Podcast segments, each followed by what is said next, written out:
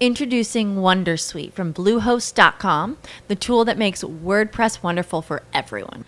Website creation is hard, but now with Bluehost, you can answer a few simple questions about your business and goals, and the Wondersuite tools will automatically lay out your WordPress website or store in minutes. Seriously. From there, you can customize your design, pick your brand colors, and add blocks. No custom theme or coding required. You'll get content suggestions that you can keep or revise, and with Yoast SEO built in, we automatically help you get found in search engines. From step by step guidance to suggested plugins to an AI powered help bot. Our built in tools make WordPress wonderful for everyone. Maybe that's why Bluehost has been recommended by WordPress.org since 2005. Whether you're a beginner or a pro, you can join over 2 million Bluehost users. Go to bluehost.com slash Wondersuite. That's bluehost.com slash Wondersuite. Every day, we rise, challenging ourselves to work for what we believe in. At U.S. Border Patrol, protecting our borders is more than a job, it's a calling. Agents answer the call, working together to keep our country and communities safe. If you're ready for a new mission, join U.S. Border Patrol and go beyond. Learn more at cbp.gov/careers. All right. This is the He Said, She Said segment of The Aftermath. And this is Mick, the Doctor of Digital. I'm your host with the co-host, the legislative tiger, Kindra Riber. How are you doing today, Kendra? I'm freezing, Mick. Freezing. Um, yes. As most of our listeners know, you're in California. I'm in Ohio and it's freezing today. Oh so my. I'm all cozy. I got my heater underneath my desk. It's snowing outside. I think it's going to be a bad winter. You'll have to tell me what is snow exactly? hey. Liquid sunshine. yes, I love the seasons, but winter, if it only lasts like a couple weeks over Christmas, I'm good. It can go away then. that is awesome. But yeah, we're probably about 72, I think we are now. I think we're in the 20s. So in the 20s. That's cool. Like, we'll wake you up in the morning, that's for sure, right? Yes, especially when I go to my 5 a.m. workouts. It's really wakes you up. Well, let's see if we can warm things up a little bit here because we're going to talk about our last special guest, Dr. Finneran, and we got some comments and we'd like to give some feedback on what we thought about what she had said. So she answered questions, which was good too. So if you have questions for the aftermath, please feel free to get hold of us, the aftermath healing at gmail.com. Thought she was really interesting. One of the points I wanted to bring up, and depends on what you wanted to say too, it's the parental alienation syndrome, which she defined. And I thought one of the most interesting things about this, because I had mentioned this is really what happened to me in my situation. It comes down to the DSM and where they classify you psychologically. And I got a report. My attorney says to me, You're analyzed as a juvenile delinquent. I laughed. She did not. They were serious. I go, I'm like, How could I be a juvenile delinquent? But in any case, the parental alienation syndrome might be into the DSM, which is that psychological evaluation and how people are evaluated. I'm actually glad you brought that up because I did not know what DSM stands for. Do you know what that is? Yeah, it's, don't quote me, but it's something like diagnostic and it has to do with psychological evaluation so that when a counselor or psychiatrist or psychologist examines you and then they classify you at certain things. So you're schizophrenic or what have you.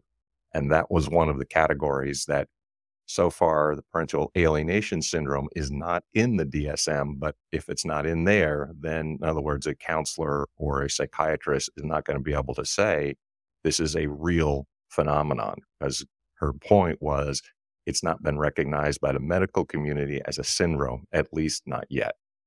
Yeah, and I think that's good for us to distinguish too is the syndrome is actually the medical terminology but parental alienation can still happen. They just don't have the results from it, from the mm-hmm. mental abuse and what happens to a child that goes through it to diagnose it as a syndrome per se right now in the DSM. And so if it's, if it's not in there, then it's not recognized. That's the problem. Right. And because it's not recognized, it's not helping us in court as parents. But I want to go back to yours and I, I it's yeah. kind of funny. I have fought for trying to get psychological evaluations done for years since mine started. We would get halfway done and then something would happen and all of that. So I've been through some psychological testing, but I never had a diagnosis because we could never get to that point. That's another conversation for another day. But yours was juvenile delinquent and Yes. juvenile because you weren't 16 I was not.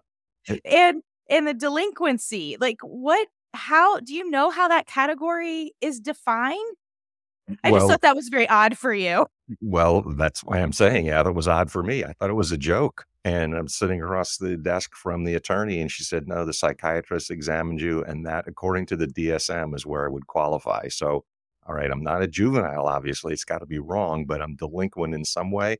I think it was an arbitrary category that was just attributed to me in order to alienate me, it's come down to. But one of the next points I was going to make was see the custody process is broken. This is part of its brokenness.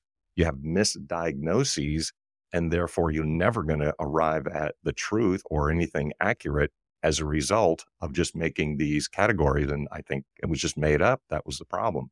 yes and i don't know what cost was associated with yours every time i hear stories and people going to court i wish i was in court because we paid $5000 for a custody evaluation that involved a psychological assessment of the children myself and my ex but that was never taken to court. So that was a psychological evaluation and custody evaluation that I paid for out of pocket that never made it to court. So I'm very interested. Did the judge order yours? I recommended it and the judge approved it. But was yours court ordered through the judge? And how much was it? I had the distinct pleasure of going through this twice. So Oh my And I- gosh. this was in the 90s, so it was pretty pricey. I had to pay for it twice. I believe it was 6000 so each time.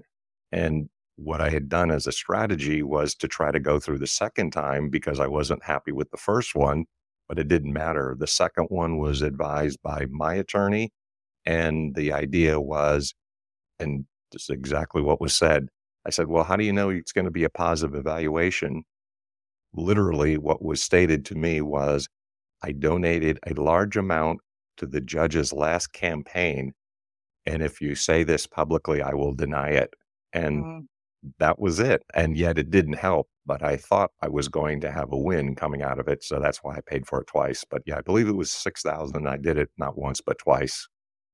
I'm spending some time here and going over our stories and sharing them because I think that's important for our listeners to understand. Even though you might get a psychological evaluation granted, it might not be in your favor at all.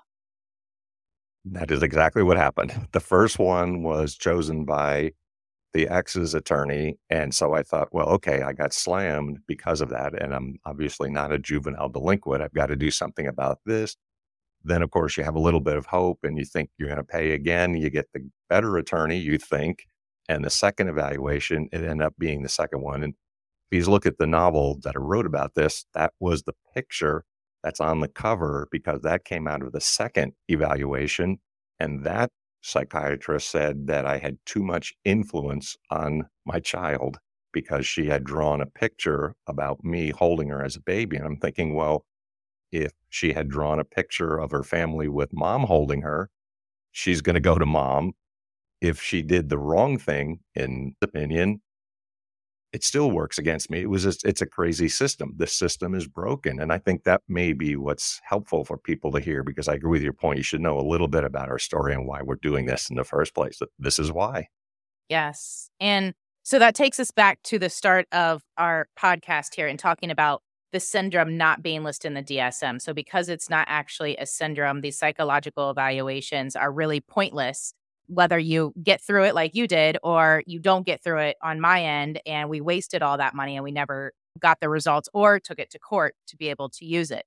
So, just be aware you're not alone and don't think that you have the answer if you get granted a psychological evaluation, whether it is court ordered. Mine was a request from the judge, and they they told us who we were going to use as mm. the evaluator. And then yours is obviously your ex chose one, and then you chose one, and and it didn't benefit either of us. It it doesn't help.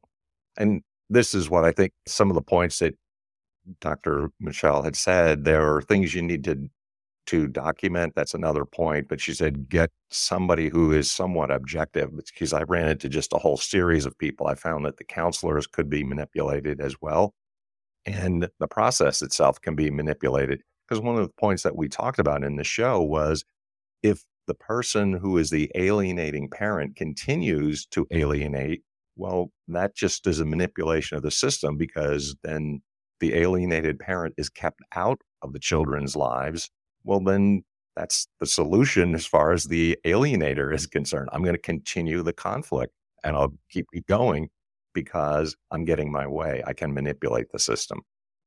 Correct. And I think that's so important for people to understand, even though we might have the facts and they say facts speak to the judges. It really depends on your judge, your magistrate, your GAL. I know my GAL, David Maceros, that is known in Dayton, and then the judge, um, which is Denise Cross. The, neither one of them looked at the facts. They were manipulated by mm. the alienator. And I'm calling them out because they are people that are supposed to be servicing the community and they're not doing it justice. And I think it's because they're not looking at the facts. They're just allowing themselves to be manipulated by that parent. And that's where saying trying to come up with a solution. Again, I said, all right, how about if you give me 100% legal and physical custody, especially physical, because mom had taken off with a child more than once. I never did. So I said, well, look at the evidence. You know, I'm not taking the child away. Mom can have her anytime she wants. Just, you know, make some sort of reasonable accommodation and we're fine. And the system says the people involved said, no, we're not going to do that because they want to continue the conflict because everyone in this system is making money. So if you're calling people out, they go, yeah, because let's name these folks because they are not doing their job. There are people that are in this situation that go to multiple attorneys, multiple judges, multiple masters, multiple counselors, and still there's no resolution because the system does not want a solution. It wants a continuing conflict in order for everyone in what I'm calling the custody industry.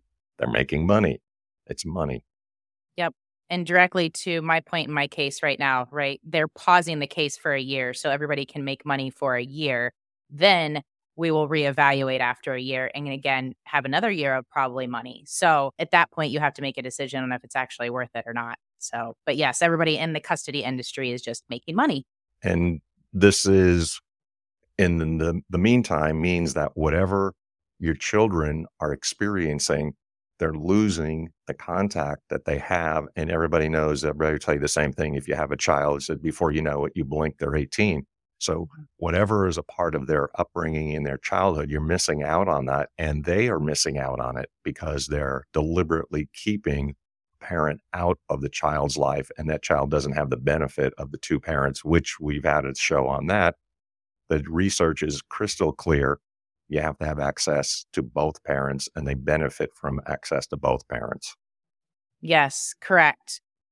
Completely agree. And I think bringing us to that point, if you don't have access, they're also not getting the help they need because they are alienated. And I thought one good point that Dr. Michelle brought up I kept a journal for years of everything that happened. So if our listeners are getting ready to go to court, one of the things you can do, and even before court, right? Identifying the behaviors and the patterns of your children, especially when they're learning from the other parent that's doing the alienating. What are their behaviors? How are they acting? And I think even more than just a journal is trying to capture it in video. Whether you have cameras up within your house whether you have cameras outside, whether you capture it on your phone, having video evidence of their behaviors is absolutely so important to have in court. It's having the documentation is really critical. If you can get an objective person, a third party person, or on camera too, that you can hear and understand, because at the time when they weren't all that common to have outside cameras that were coming about. But yes, it would have been crazy to catch some of the wild things that happened at the the the switchover times because it was crazy and wild. I had the car up on the lawn, drove the car up on the lawn, took the child. I'm like, you know, folks, Mm, that would have been a great to have on camera and say, I'm trying to explain to you this person is not quite there. There's something mentally wrong, which I could mm-hmm. see and observe. But as one of those conflicting parents, they're interpreting me as making these things up or making these stories up, which was not, in fact, true because it did actually happen. I just wish I had it on tape. Yes. Yes, I agree. So, anything else you have, Mick, from Dr. Michelle you want to bring up? I had other things I wondered if you were going to mention because one of the questions was the different behaviors that happen based on what what the person is going through. So there's mental health issues, there are basic child behaviors, depression, anxiety. Then there was a second category, behavioral issues, impulsive, delinquent behavior. Third was academic issues, risk taking, chemical, sexually active early. I mean, there are certain phenomena that are associated with this syndrome, which I think you got to recognize it is a syndrome. And these are things to contend with. Plus, also a valid point that she made was if not resolved, of course, these things are going to crop up as adults. And then, therefore, if they are not resolved and taken care of as a child, they're going to come back up. So, for the child who is in this situation, they also need to be aware of it and attempt to take care of it themselves, or it's going to trouble them in life. Yes. And I think that's so sad because the children get the help they need and might turn to substance abuse or whatever it might be. And when they do that, I don't know if they have a full understanding of why they're doing that and the history connected to it. So I think it's things that we need to be aware of as parents if our children are going through a divorce with us and be aware and looking for those behaviors. Good point, Mick. The positive thing, if anything, is the fact that if the person has been alienated, that sometimes the court will take that in consideration and provide the alienated parent more time. So that was a, a point that you made, and I mean, that's a hopeful one that, yeah, I'd like that to happen. If you have the documentation, if you have evidence that's on tape or things of that nature. So that all is very helpful as well to know. Yes. I think the main point there is get into court if you can.